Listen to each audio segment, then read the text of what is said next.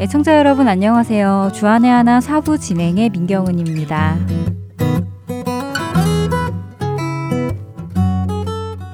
여러분들은 외출 준비를 하실 때 옷장에서 얼마나 시간을 보내시나요? 사실 옷이 많은 사람이건 적은 사람이건 우리 여자들은 오늘 무슨 옷을 입고 나갈까 고민을 참 많이 하게 됩니다. 외출의 목적에 맞는 옷을 입어야 하고 그렇다고 전에 입은 옷을 똑같이 입을 수는 없고 색깔도 맞추어야 하고 또 거기에 맞는 가방과 신발도 있어야 하지요. 그래서 외출 준비를 할 때마다 우리 여자들이 많이 하는 말이 아, 입을 옷이 하나도 없네 라는 탄식이 아닌가 싶은데요. 그런데 이런 여성들은 결코 이해할 수 없는 놀라운 옷장 사진을 얼마 전 인터넷에서 보게 되었습니다. 어느 한 남성이 자신의 옷장을 찍어서 페이스북에 올린 사진이었는데요. 똑같이 생긴 회색의 반팔 옷 여러 벌, 그리고 똑같이 생긴 진회색 후드 잠바 여러 벌. 딱 이 두 종류의 옷들만이 그 사람의 옷장을 채우고 있었습니다. 설마 이게 정말일까? 라며 살짝 의심이 들기도 했는데요. 그런데 이 옷장은 실제로 존재하는 옷장이었습니다. 더군다나 이 옷장의 주인은 세계적으로 유명한 페이스북의 창업자인 마크 저크버그였지요. 페이스북의 창업자인 그는 세계에서 몇 손가락 안에 드는 부유한 사람이기도 한데요. 2016년에 그는 세계 부자 순위 6위에 오르기도 했으니까요. 그런데 그런 그의 옷장이 우리가 상상할 수 없을 정도로 단촐하다는 것이 많은 사람들에게 충격을 주었지요. 매일 같은 회색 반팔티만 입고 다닌다는 그에게 왜 똑같은 옷만 사는지 이유를 물었는데요. 그의 대답이 그의 옷장만큼이나 놀라웠습니다. 먼저 첫 찬양 함께 들으시고 계속해서 말씀드리겠습니다. 내게 있는 향유가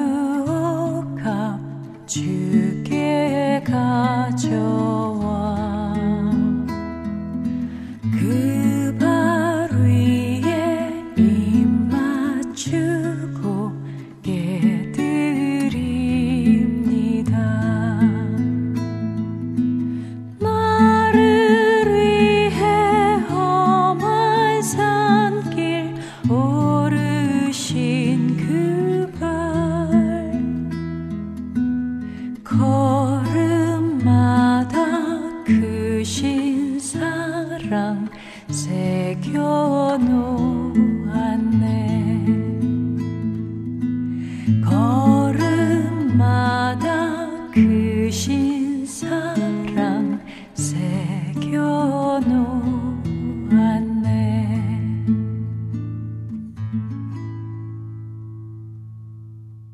자신이 똑같은 옷을 옷장에 준비해 놓고 똑같은 옷을 입고 다니는 이유를 마크 저커버그는 이렇게 설명했습니다. 내 모든 에너지를 최고의 상품과 서비스를 만드는 데만 바치고 싶다라고요. 결국 그의 말은 자신의 에너지를 먹고 입고 하는 것을 결정하는 데에 낭비하고 싶지 않다는 것이었지요. 자신이 세운 회사를 생각하는 것 자체만으로도 많은 일이기 때문에 아침마다 무엇을 어떻게 입을지 생각하는 그 일에 시간을 쓰고 싶지 않다는 것이었습니다. 물론 그의 이런 발언은 패션 전문가들로부터는 동의를 얻을 수는 없었지만요. 저는 그의 대답이 나름 일리가 있다고 생각했습니다. 그런데 놀랍게도 이런 생각을 가진 사람은 사실 마크 저커버그 뿐이 아니라고 합니다. 아이폰, 아이패드 하면 생각나는 사람이 있지 않으신가요? 애플 창시자로 잘 알려진 스티브 잡스 역시 늘 검은색의 터틀넥 혹은 검은색 티, 그리고 청바지와 운동화로 이루어진 스타일만 고수했다고 합니다. 그 역시 날마다 무엇을 입을까 걱정할 필요가 없다며 그렇게 한 스타일만을 입었다고 하는데요. 그 외에도 상당히 많은 전문 직업인들이 옷 고르는 데에 시간을 줄이기 위해 비슷한 옷만을 입고 다닌다고 합니다. 이렇게 그들은 출근 시간에 시간을 아끼기 위해서 또는 다른 일을 생각해야 할 틈을 방해받기 싫어서 오늘 하루 무엇을 입을까라는 고민을 하지 않고 늘 같은 옷을 입는다고 합니다. 외출할 때마다 자신에게 써야 하는 무슨 옷을 입을까 하는 고민의 시간을 다른 이들을 위해서 고민하는 데에 쓰기 위해서 말이지요. 이런 이들의 모습을 보면 그들이 자신의 삶에서 가장 중요하게 생각하는 것이 무엇인지 자연스레 알게 되는 것 같습니다. 그것은 바로 자신에게 맡겨진 일이었지요. 그들은 자신들이 하는 그 일에 더 시간을 또 더 열정을 불어넣기 위해 그보다 덜 중요한 일들에 들어가는 에너지를 피하는 것이었습니다. 그만큼 그들은 자신들의 일을 사랑한다는 이야기일 것입니다. 예수님께서 말씀하신 마태복음 6장 21절에 내 보물이 있는 그곳에는 내 마음도 있느니라 라는 말씀이 자연스럽게 떠오릅니다. 오늘 나는 무엇에 열정을, 나의 시간을 쏟아붓고 있는지 생각해 보게 되는데요.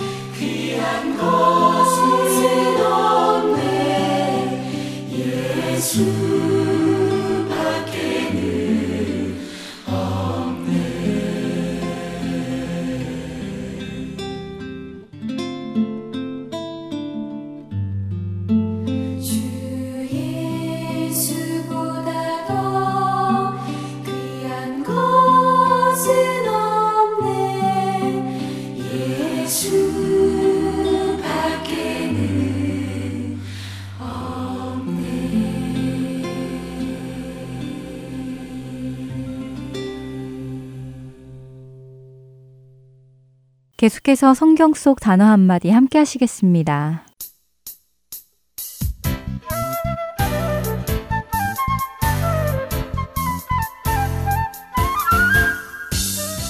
여러분 안녕하세요. 성경 속 단어 한마디 진행의 이다솜입니다.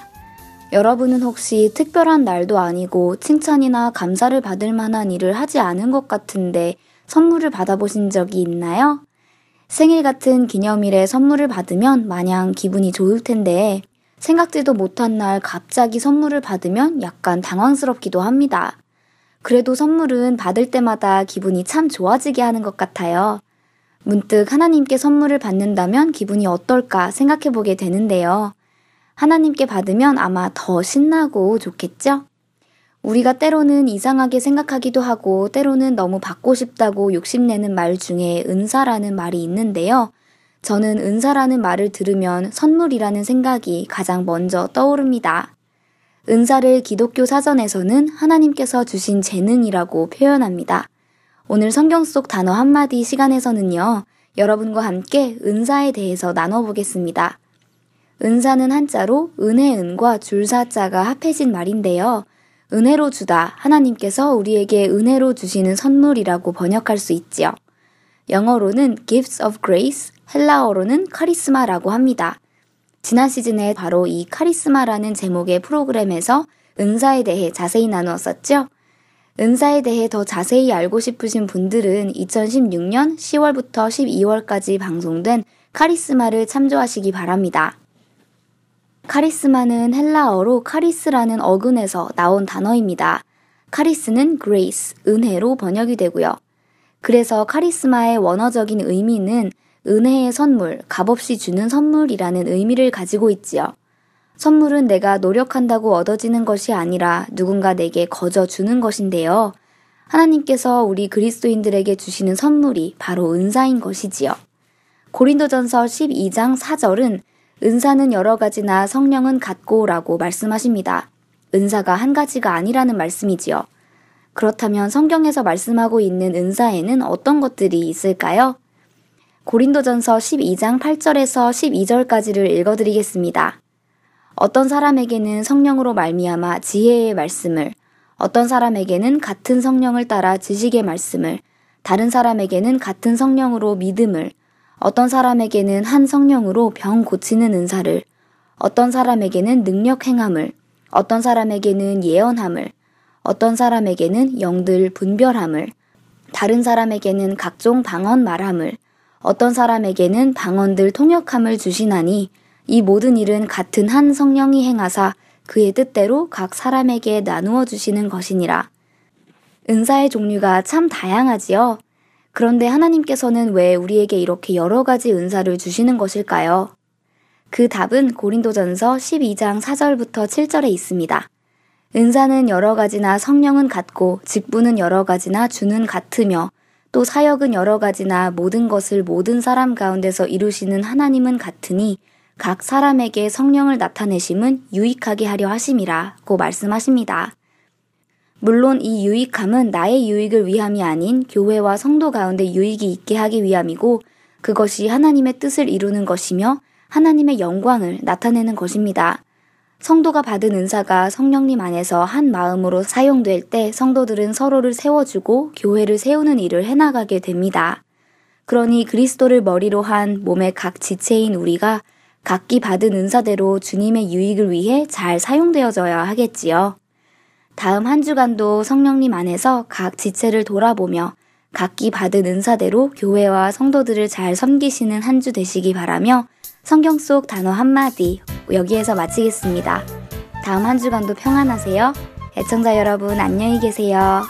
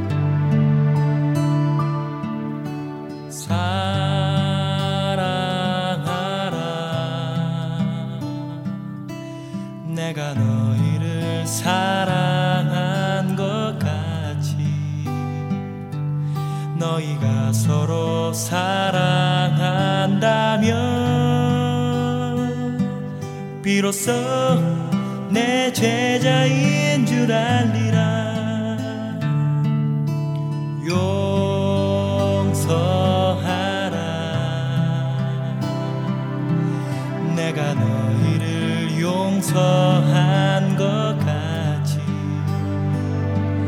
너희가 서로 용서한다면 나의 사랑이 그곳 곳에 있으리라.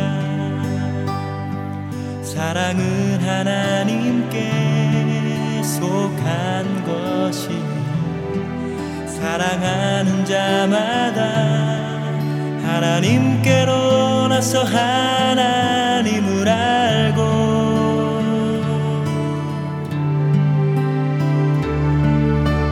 사랑하라. 내가 너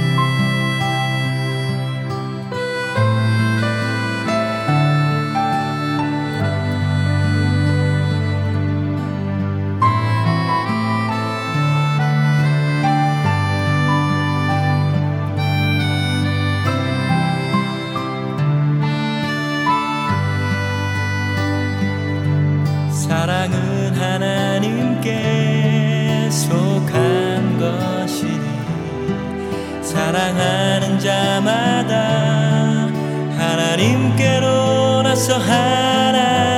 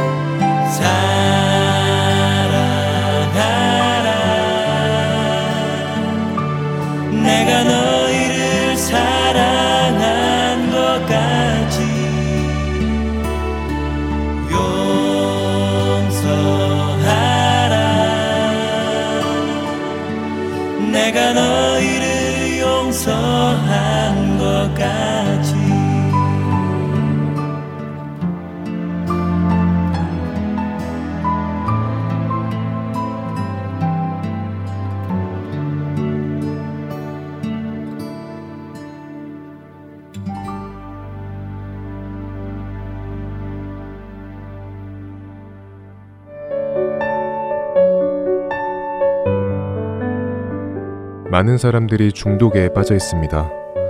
눈에 보이는 술, 담배, 도박, 음란물에서부터 보이지 않는 우리 영혼 내면 안에 있는 중독까지.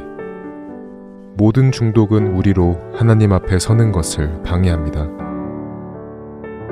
중독의 실체와 그 성경적인 해결점을 함께 찾아보는 프로그램. 그리스도인과 중독. 한국토부 정신건강연구소 박홍규 대표와 함께 찾아나갑니다. 청년들을 위한 방송 주안의 하나 오부에서 들으실 수 있습니다.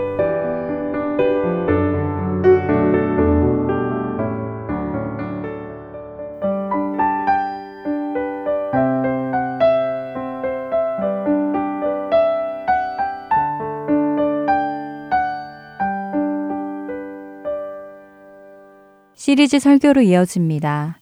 캐나다 밴쿠버 그레이스 한인교회 박신일 목사님께서 믿음의 기도라는 제목으로 열왕기하 19장 14절부터 19절까지의 말씀을 본문으로 말씀 전해 주십니다. 은혜 시간 되시길 바랍니다. 히스기야가 사자의 손에서 편지를 받아보고 여호와의 성전에 올라가서 히스기야가 그 편지를 여호와 앞에 펴놓고 그 앞에서 히스기야가 기도하여 이르되 그룹들 위에 계신 이스라엘 하나님 여호와여 주는 천하 만국의 홀로 하나님이시라. 주께서 천지를 만드셨나이다. 여호와여 귀를 기울여 들으소서.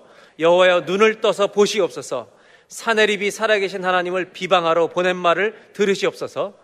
여호와여 아수르 여러 방이 과연 여러 민족과 그들의 땅을 황폐하게 하고 또 그들의 신들을 불에 던졌사오니 이는 그들의 신이 신이 아니요 사람의 손으로 만든 것 곧 나무와 돌뿐이므로 멸하였나이다 우리 하나님 여호와여 원하건대 이제 우리를 그의 손에서 구원하옵소서 그리하시면 천하 만국이 주 여호와가 홀로 하나님이신 줄 알리이다 하니라 아멘. 오늘 이 본문은 히스기야의 기도입니다. 이 내용을 저는 믿음의 기도라고 붙이고 싶은 것입니다. 오늘 이 본문을 이해하시려면 히스기야의 기도가 왜 믿음의 기도인가? 이 기도의 가치를 여러분 이해하시려면 이 상황, 역사적 상황의 배경을 이해하지 못하면 이 기도가 얼마나 소중한 것인지를 알 수가 없습니다. 오늘 성경을 읽으면서 여러분 그렇게 좀 설명을 드리려고 성경을 좀 읽으면서 제가 설교를 하려고 하는 겁니다. 먼저 이 배경을 이해하기 위해서 이 당시의 배경을 이해하는 게 필요한데 이 당시는 히스기야 왕 때는 남과 북이 이스라엘과 남유다로 나눠져 있을 때입니다.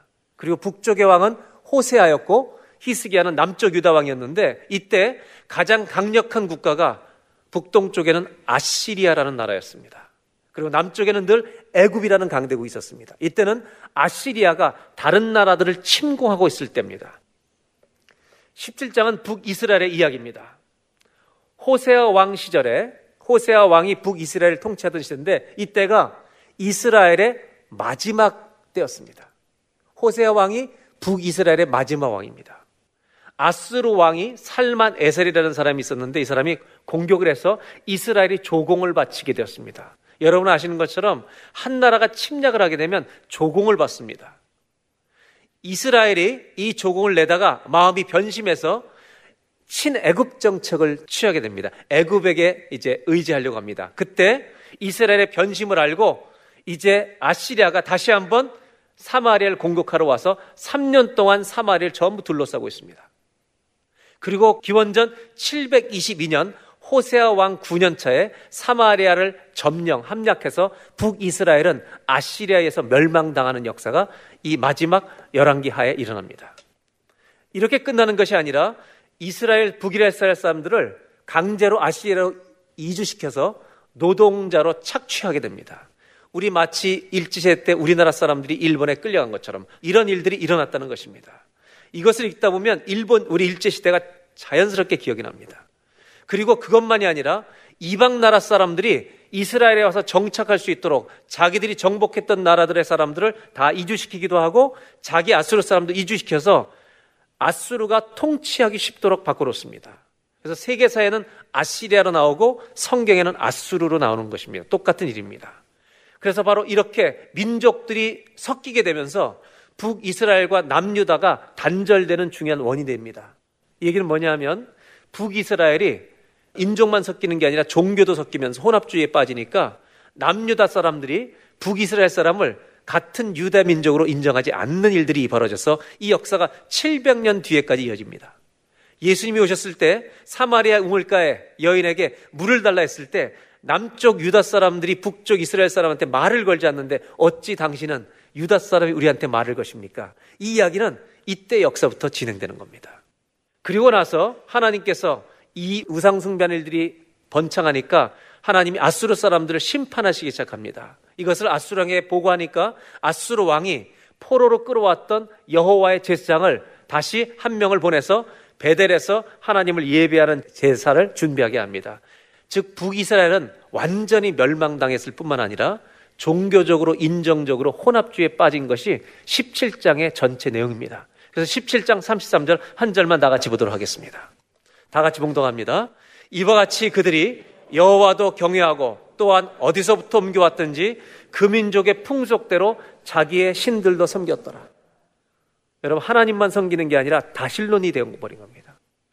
종교적 혼합주의에 빠진 것이 17장의 현실이고 이제 18장으로 넘어가면 아시리아 욕심은 이스라엘 북이스라엘을 점령한 것으로 끝나지가 않습니다. 어떻게 변하냐면 남유다까지 공격하는데 이들이 에너지를 투자합니다.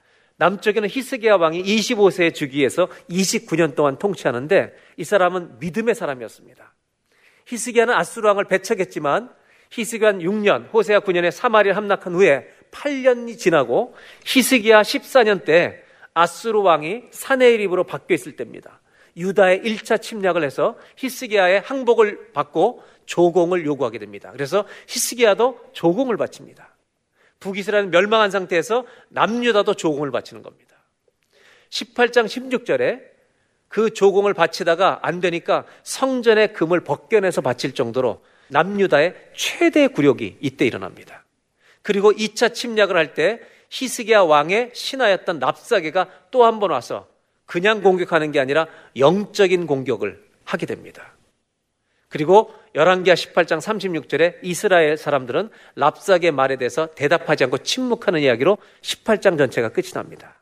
이제 이 당시 상황을 조금 더 잘 이해하기 위해서 18장 내용을 차례대로 좀 여러분 읽어가면서 설명을 드리려고 합니다. 18장 6절, 7절을 보도록 하겠습니다. 이 히스기야 왕은 어떤 사람이었는가? 6절 한 절만 다 같이 함께 봉독합니다. 곧 그가 여호와께 연합하여 히스기야 왕은 여호와께 연합했다. 하나님을 붙들고 그분을 떠나지 않았다고 말하고 있습니다. 히스기야는 믿음의 사람이었습니다. 7절 여호와께서 그와 함께 하심에 그가 어디로 가든지 형통하였더라. 저가 아수르 왕을 배반하고 섬기지 아니었습니다. 그런데 여러분 이렇게 믿음을 지켰던 사람들에게도 고난은 온다는 것입니다. 그 다음 절을 보시면 이렇게 됩니다. 13절로 넘어갑니다. 히스기 왕 14년에 아수르의 왕 사네립이 올라와서 유다 모든 견고한 성읍들을 쳐서 점령하며 14절 유다의 왕 히스기야가 라게스로 사람을 보내 아수르 왕에게 이르되 군사력으로 감당할 수 없으니까 내가 범죄하였나이다 나를 떠나 돌아가소서 왕이 나에게 지우시는 것을 내가 당하리이다 조공을 바치겠다고 약속합니다. 아수르 왕이 곧 은 300달란트, 금 30달란트를 정하여 유다 왕 히스기야에게 내게 합니다. 그 다음에 15절 히스기야가 이에 여호와의 성전과 왕궁 곳간에 있는 은을 다 주었고 그래도 해결이 안 되니까 16절 다 같이 함께 봉독합니다. 또 그때 유다 왕 히스기야가 여호와의 성전문의 금과 자기가 모든 기둥에 입힌 금을 벗겨 모든 아수르 왕에게 줘. 여러분 상상이 되세요? 하나님의 성전에 솔로몬 성전에 있던 금을 벗겨서 여러분 나라에 줘야 된다는 거. 남유다의 최대 굴욕입니다. 저는 이 성경을 읽으면서 계속해서 일제 시대를 생각했어요. 끌려가던 이야기, 위안부 사건. 저는 위안부 사건을 읽으면요. 이런 내용을 들으면 하나님 일본을 구원하시면 안 돼요. 아, 감정적으로 그렇다는 거예요. 오해하지 마세요. 인간의 감정으로 일본은 저렇게 놔두시면 안 됩니다. 저 망해야 됩니다, 빨리. 그러나 믿음 안에서는 일본도 구원받아야 합니다. 물론 믿음으로는 그렇지만 가슴은 아파요. 인간적인 감정으로는 우리 선조들 얼마나 괴롭혔습니까? 심지어 조선족, 우리 한국 사람들을 스파이로 삼아서 우리 한국 사람들을 또 감시하게 하고 얼마나 굴욕적인 일들을 많이 했는지 모릅니다. 지금 이 역사는 그거보다 더 하면 됐지 절대로 들어가진 않았습니다. 여러분 하나님을 믿는 이스라엘 백성들이 성전에 금을 벗겨서 아수르 넘겼다. 눈물로 벗기면서 했던 일을 성경은 소개하고 있습니다. 여기서 끝나지 않습니다. 아수르는 랍사게라고 하는 이 아수르의 사네리 왕의 국내 신하를 보내서 영적인 공격까지 하게 됩니다. 19절부터 보겠습니다.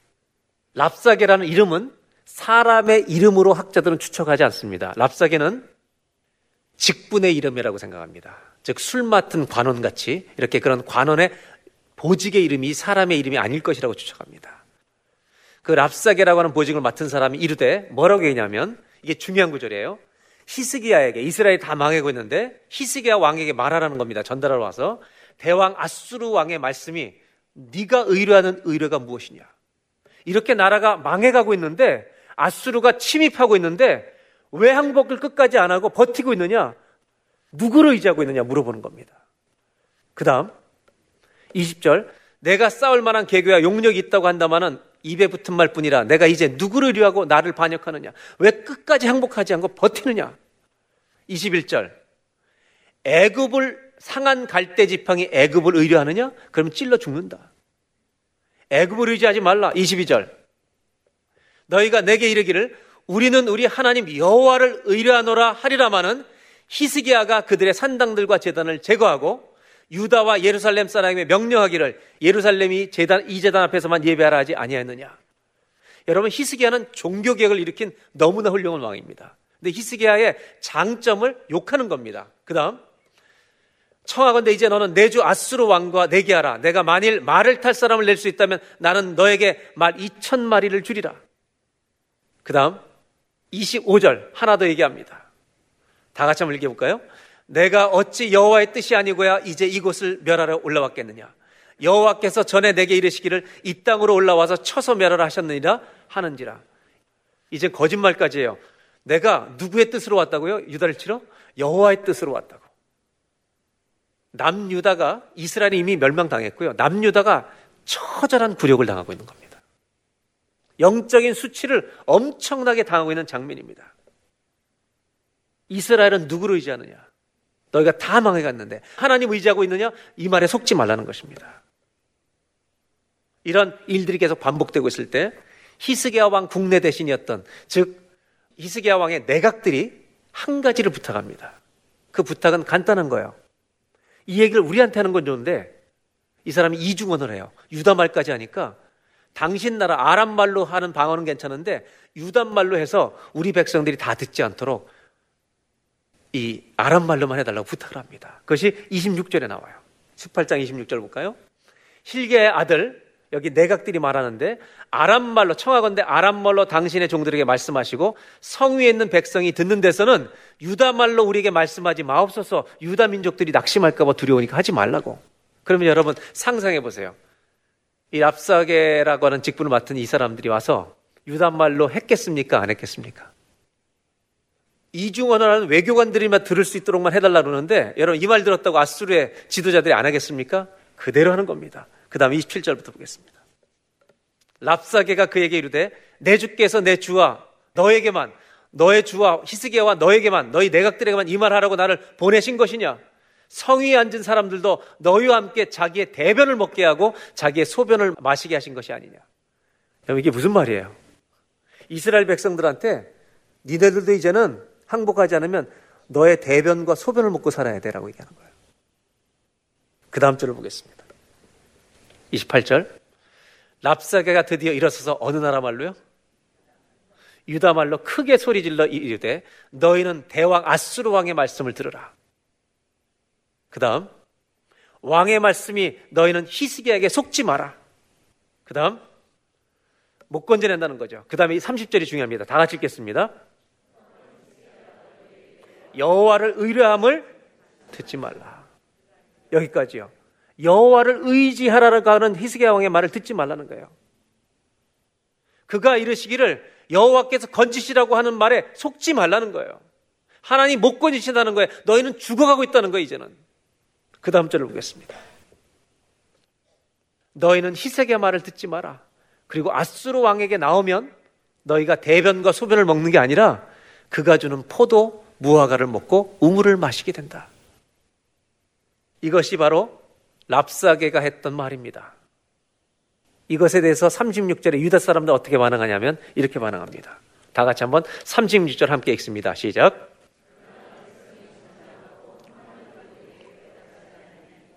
왕이 명령하여 대답하지 말라. 여러분 백성들은 대답하지 않습니다. 지조를 지킵니다. 왜냐하면 히스기야 왕이 아무 말도 반응하지 말라고 했기 때문에. 이런 상황에서 이 소식을 히스기야가 전가를 받습니다. 우리 백성들에게 대변과 소변을 먹으라고 굴욕하고 있는 이런 소식을 들은 히스기야가 할 수 있었던 첫 번째 일은 주님의 성전에 올라가는 것밖에 없었습니다. 19장 1절을 보겠습니다. 히스기야 왕이 듣고 그 옷을 찢고 굵은 배를 두르고 여호와의 전에 들어가서 이 당시에 히스기야 왕 때 함께 활동했던 선지자가 누구냐면 이사야 선지자였습니다. 2절 왕궁의 책임자인 이 사람들에게 배를 둘러서 아모스의 아들 선지자 이사야에게 편지를 보내는 겁니다. 서신을 보내는 거예요. 3절 그 내용은 뭐냐면 이사야에게 이르되 히스기야의 말씀이 오늘은 환란과 징벌과 모욕의 나이라 아이를 낳을 때가 되었으나 해산할 힘이 없도다. 이것이 남유다의 정확한 현실입니다. 이 구절만 다 같이 읽겠습니다. 시작. 아이를 낳을 때가 되었으나 해산할 힘이 없도다. 여러분 이게 나라가 이렇지만 우리 개인의 인생에도 이런 날이 있어요. 할 일을 만데 돈이 하나도 없는 거예요. 내가 살아야 되는데 건강을 다 잃어버린 거예요. 이런 날이 우리 인생에 다 있어요. 아이를 낳아야 되는데 힘이 없어요. 해산할 힘이. 이것이 유다의 현실이고 오늘 예배드리고 있는 우리 중에도 이런 분이 있어요. 힘이 없어요. 살아갈 힘이. 살아갈 돈이 없어요. 그때 누가 왕이냐? 누구를 의지해야 되느냐? 이 문제를 다루는 거예요. 그리고 한 가지를 부탁해요. 뭐냐 하면 기도해 달라는 거예요. 그 다음 절을 보겠습니다.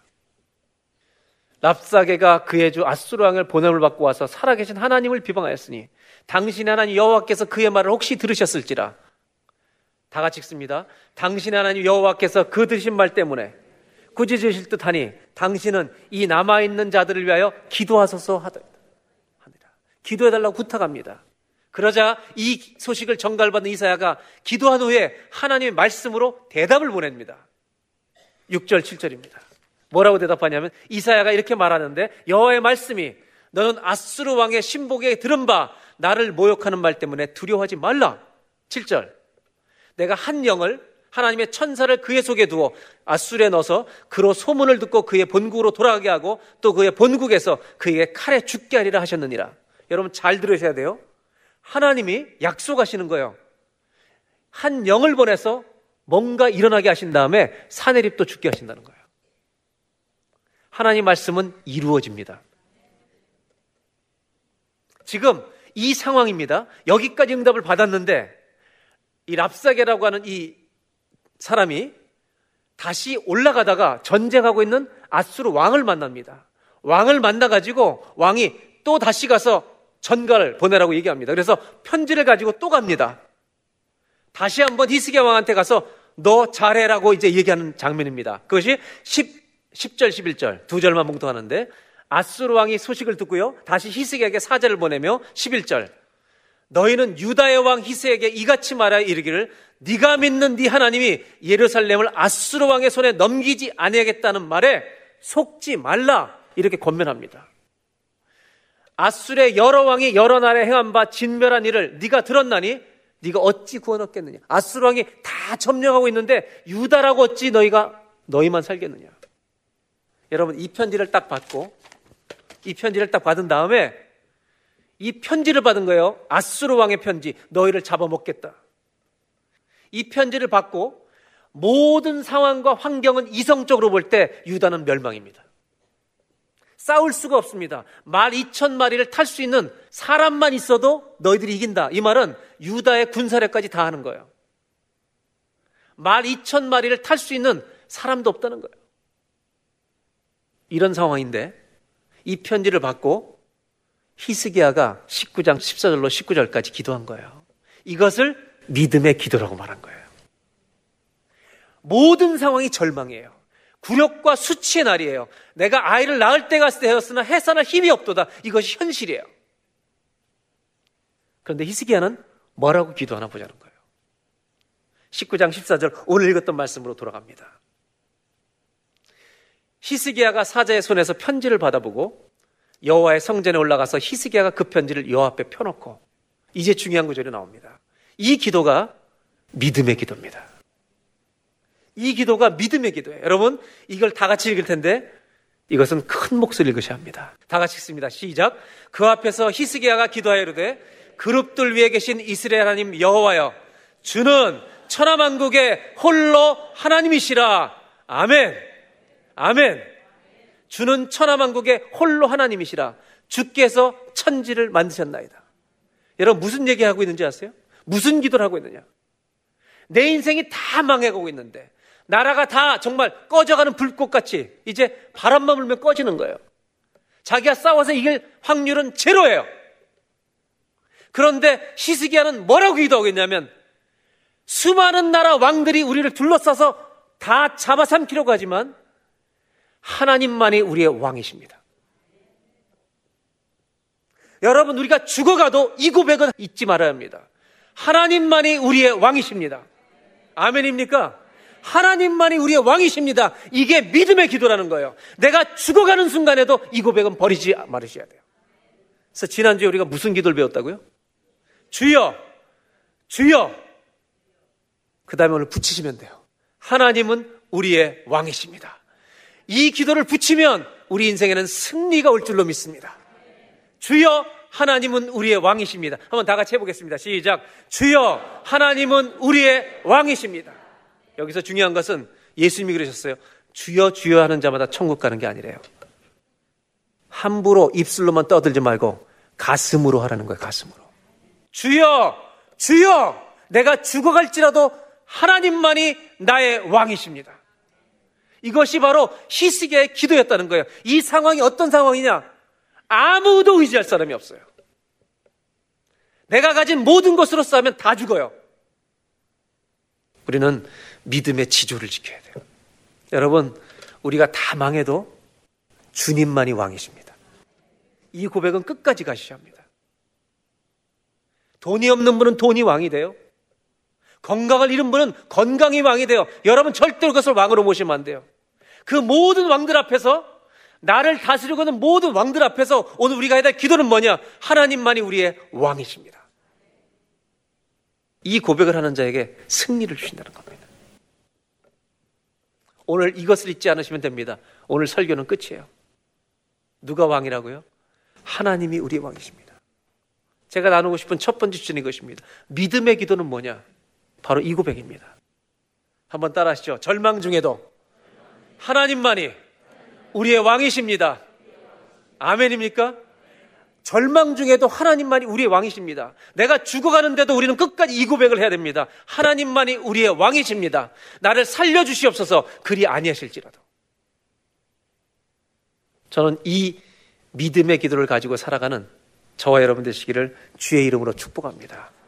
제가 오늘 왜 성경을 읽는 걸 강조하냐면 제가 17장, 18장, 19장 11개를 쭉 읽으면서요. 무슨 설교가 여기에 필요할까? 성경을 읽는 것 자체가 설교가 돼버리는 거예요. 여러분이 읽으셔도 똑같다는 거예요.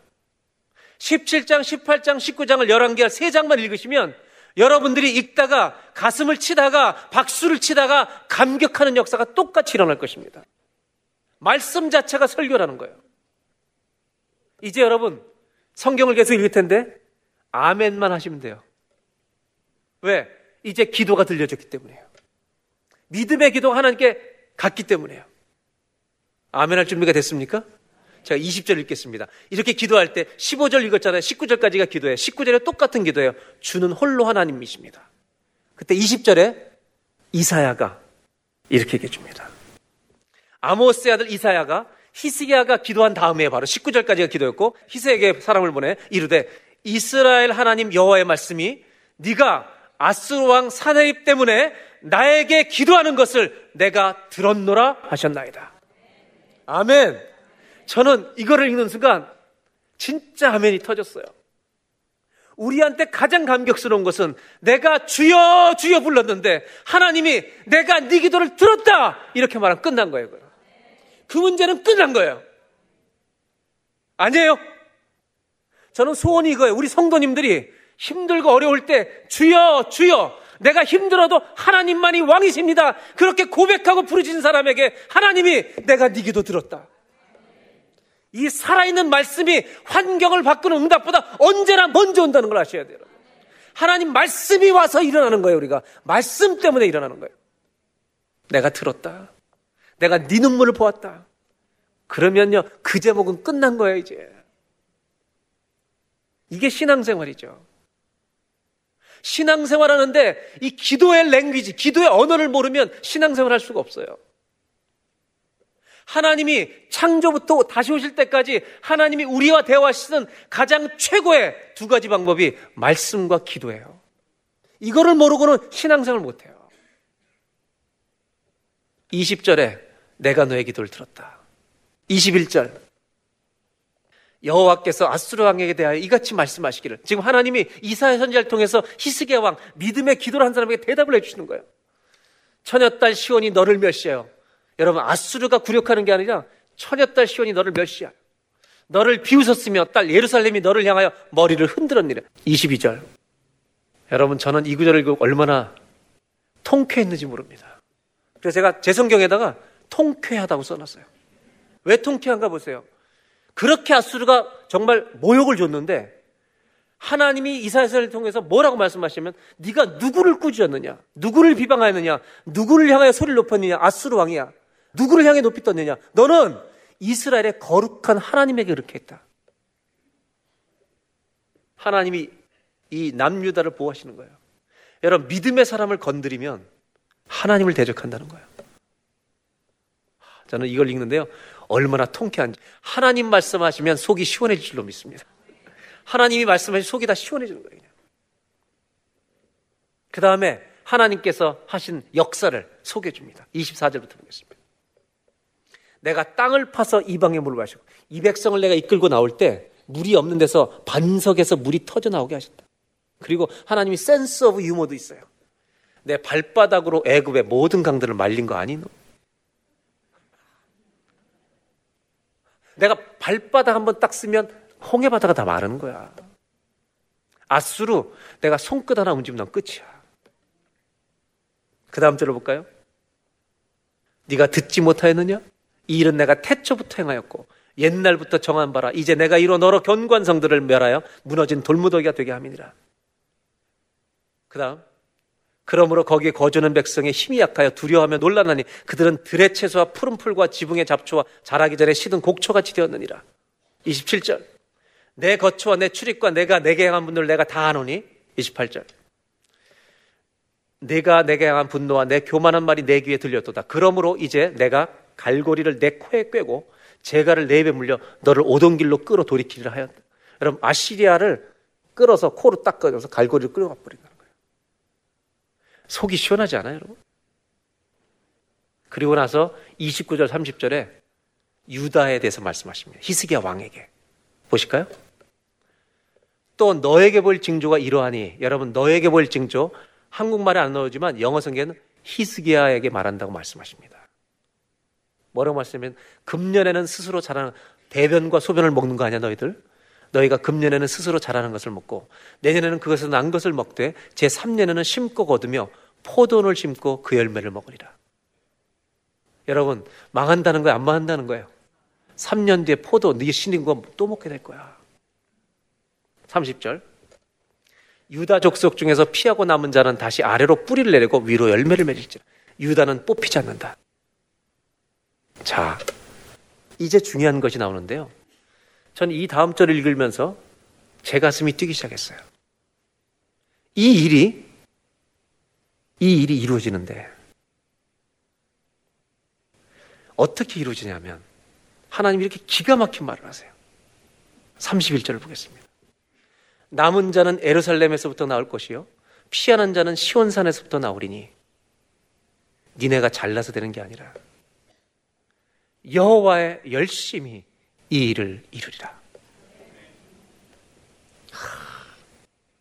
이건 무슨 말인지 아세요? 니네가 우리 자녀, 내 자녀잖아. 내 자식을 사랑하는 하나님 아버지 열심히 이 일을 반드시 이루고 말 것이다. 저는 이 구절을 암송했으면 좋겠어요. 다시 한번 보여주세요. 저는 성경 읽다 가끔 그런 행동을 해요. 기분이 좋으면요, 감격하면 박수를 쳐야 일어나가지고. 이 성경 구절은요, 기립박수를 해야 되는 거예요, 우리가 다. 아시리아를 코를 걸어가지고 끌어내버린다는 거예요. 우리나라가 파리로 해방되던 날의 감격이에요. 그런데 그 이유는 여호와 열심히 이 일을 이루리라. 한번 따라 하실까요? 여호와 열심히 이 일을 이루리라. 저는 이 말씀을 다 암송했으면 좋겠어요. 여호와 열심히 이 일을 이루리라. 영어 성경에 보면 The passion of the Lord Almighty will make it happen. make something happen이에요. 여러분, 뭐 때문에 그렇게 하냐면 The passion of the Lord. 얼마이디 전능하신 우리 주 하나님이 우리 아버지가 되셔서 우리 자녀들을 향한 저렇게 주각에 안 놔두고 그 패션 하나님의 열심히 여러분 우리에게 이 일을 일어나게 하실 줄로 믿습니다. 한 번만 따라 하시죠. 여호와의 열심히 이 일을 이루리라. 아멘입니까? 아멘. 저는 두 종류의 편지를 보게 돼요 성경에서. 하나는 아수르의 편지고요. 하나는 주님의 편지예요. 우리가 망한다고 계속 편지는 보는데 주님의 편지는 내 열심히 이 일을 이루리라. 저는 이렇게 말씀드리고 싶은 거예요. 두 번째로 믿음의 기도를 가진 사람들에게만 하나님 주시는 응답이 있어요. 그 응답이 뭐냐면 오늘 이 구절이에요. 따라 하실까요? 두 번째로 하나님의 열심히 이 일을 이루십니다. 아멘. 저는 요 말씀이 그대로 우리 인생에 성취되기를 바랍니다. 하나님의 열심, 우리를 향한 그 사랑과 열정과 애정이 우리를 위해서 성취되는 어떤 일을 행하실 일을 우리의 기도 때문에 보게 되는 역사가 있기를 주의 이름으로 축복합니다. 오늘 저와 여러분은 누구의 편지를 받고 가는지 아십니까? 주님의 편지를 받고 가는 겁니다. 내 모든 상황은 절망. 근데 주님은 내 열심히 이 일을 이룰 것이다. 우리가 뭘 해요, 여기다가? 박수 치고 아멘 할 것밖에 없지. 아멘입니까? 우리 박수 한번 쳐야 되지 않겠어요? 이거 아멘이죠. 아멘입니다. 아멘. 기립박수를 해야 되는 거예요. 여러분이 이 구절을 들어보신 분도 많이 있을 거예요. 하나님이 열심히 뭔가 이룬다. 뭔가 어디서 들은 것 같은데. 다른 데 주신 말씀이 아니에요. 주여, 주여. 내가 망할지라도 하나님은 왕이십니다. 이 믿음의 기도를 하는 사람에게 하나님의 열심히 이루게 하신다는 거. 마지막 말씀 19장 마지막을 좀 읽도록 하겠습니다. 32절로 35절입니다. 그러므로 여호와께서 아수르 왕을 가리켜 이르시기를 그가 이성에 이르지 못하며 이르러 화살을 쏘지 못하며 방패를 성을 향하여 세우지 못하며 치려고 토송을 쌓지도 못하고 오던 길로 돌아가고 이성에 이르지 못하리라 하셨으니 이는 여호와의 말씀이니라. 여러분 여호와의 말씀은 이루어질 줄로 믿습니다. 34절 내가 나와 나의 종 다윗을 위하여 이성을 보하여 구원하리라 하셨나이다 하였더라. 다윗을 생각하면서 구원하시겠다는 거예요. 그 다음에 35절에 놀라운 일어납니다. 다 같이 봉독합니다. 예, 여호와의 사자 한 명 천사를 보는데 몇 명이 죽어요? 주님이 한 명만 보내 하나님의 사자 하나만 보내면요 18만 5천 명이 죽어요. 하나님은 He made it happen. 여러분에게 이 간증이 있습니까? 여러분 우리가 믿음의 기도를 해서 하나님이 우리에게 이런 일을 something happen이 일어나게 한 간증이 있습니까? 10년 전 얘기하지 말고 오늘 있게 하십시오.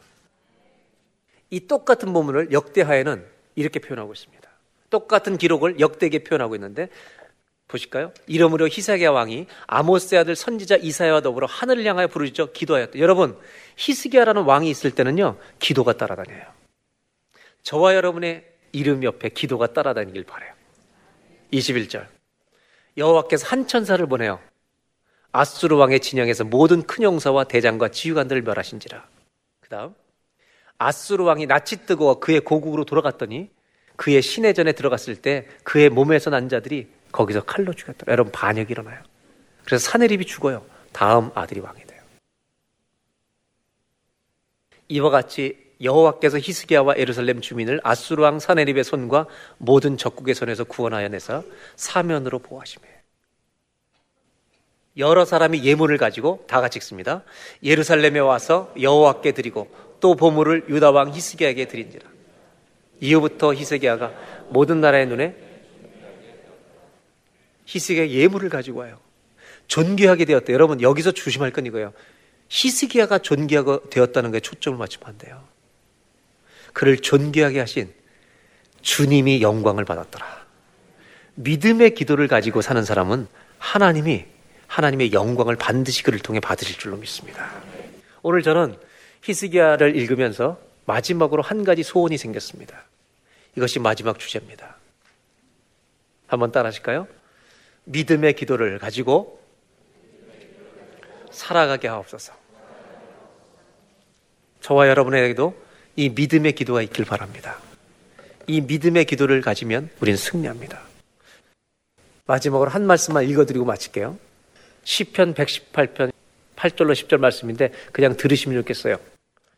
여호와께 피함이 사람을 신뢰함보다 나으며 여호와께 피함이 방백들을 신뢰함보다 낫도다. 열방이 나를 애워쌌으니 내가 여호와의 이름으로 저들을 끊으리로다.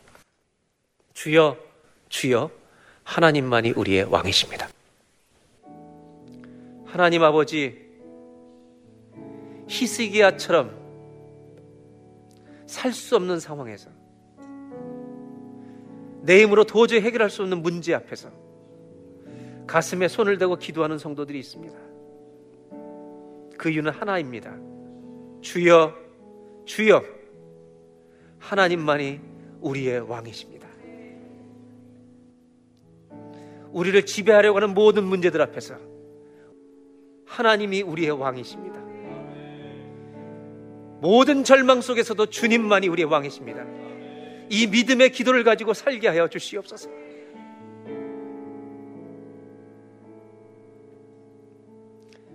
그 기도를 드리는 자에게 주님은 응답하십니다. 내가 너의 기도를 들었노라. 하나님의 열심으로 이 일을 이루어 주시옵소서. The passion of the Lord Almighty will make it happen. 하나님 이루어 주시옵소서.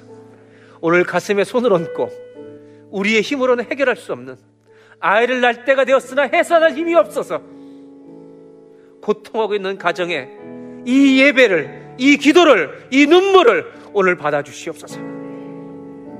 그리고 하나님의 천사를 보내셔서 이 귀한 가정마다 응답 보내셔서 이 문제들을 넉넉히 이기게 하여 주시옵소서. 하나님의 이름이 존귀 여길 받는 역사가 이 가정마다 나타나게 하여 주시옵소서. 오늘의 이 예배가 믿음의 기도를 가지는 예배가 되게 하여 주시고 그것으로 말미암아 하나님의 승리를 가정마다 누리는 온 성도가 승리하는 예배가 되게 하여 주시옵소서. 우리 주 예수님의 이름으로 기도하옵나이다.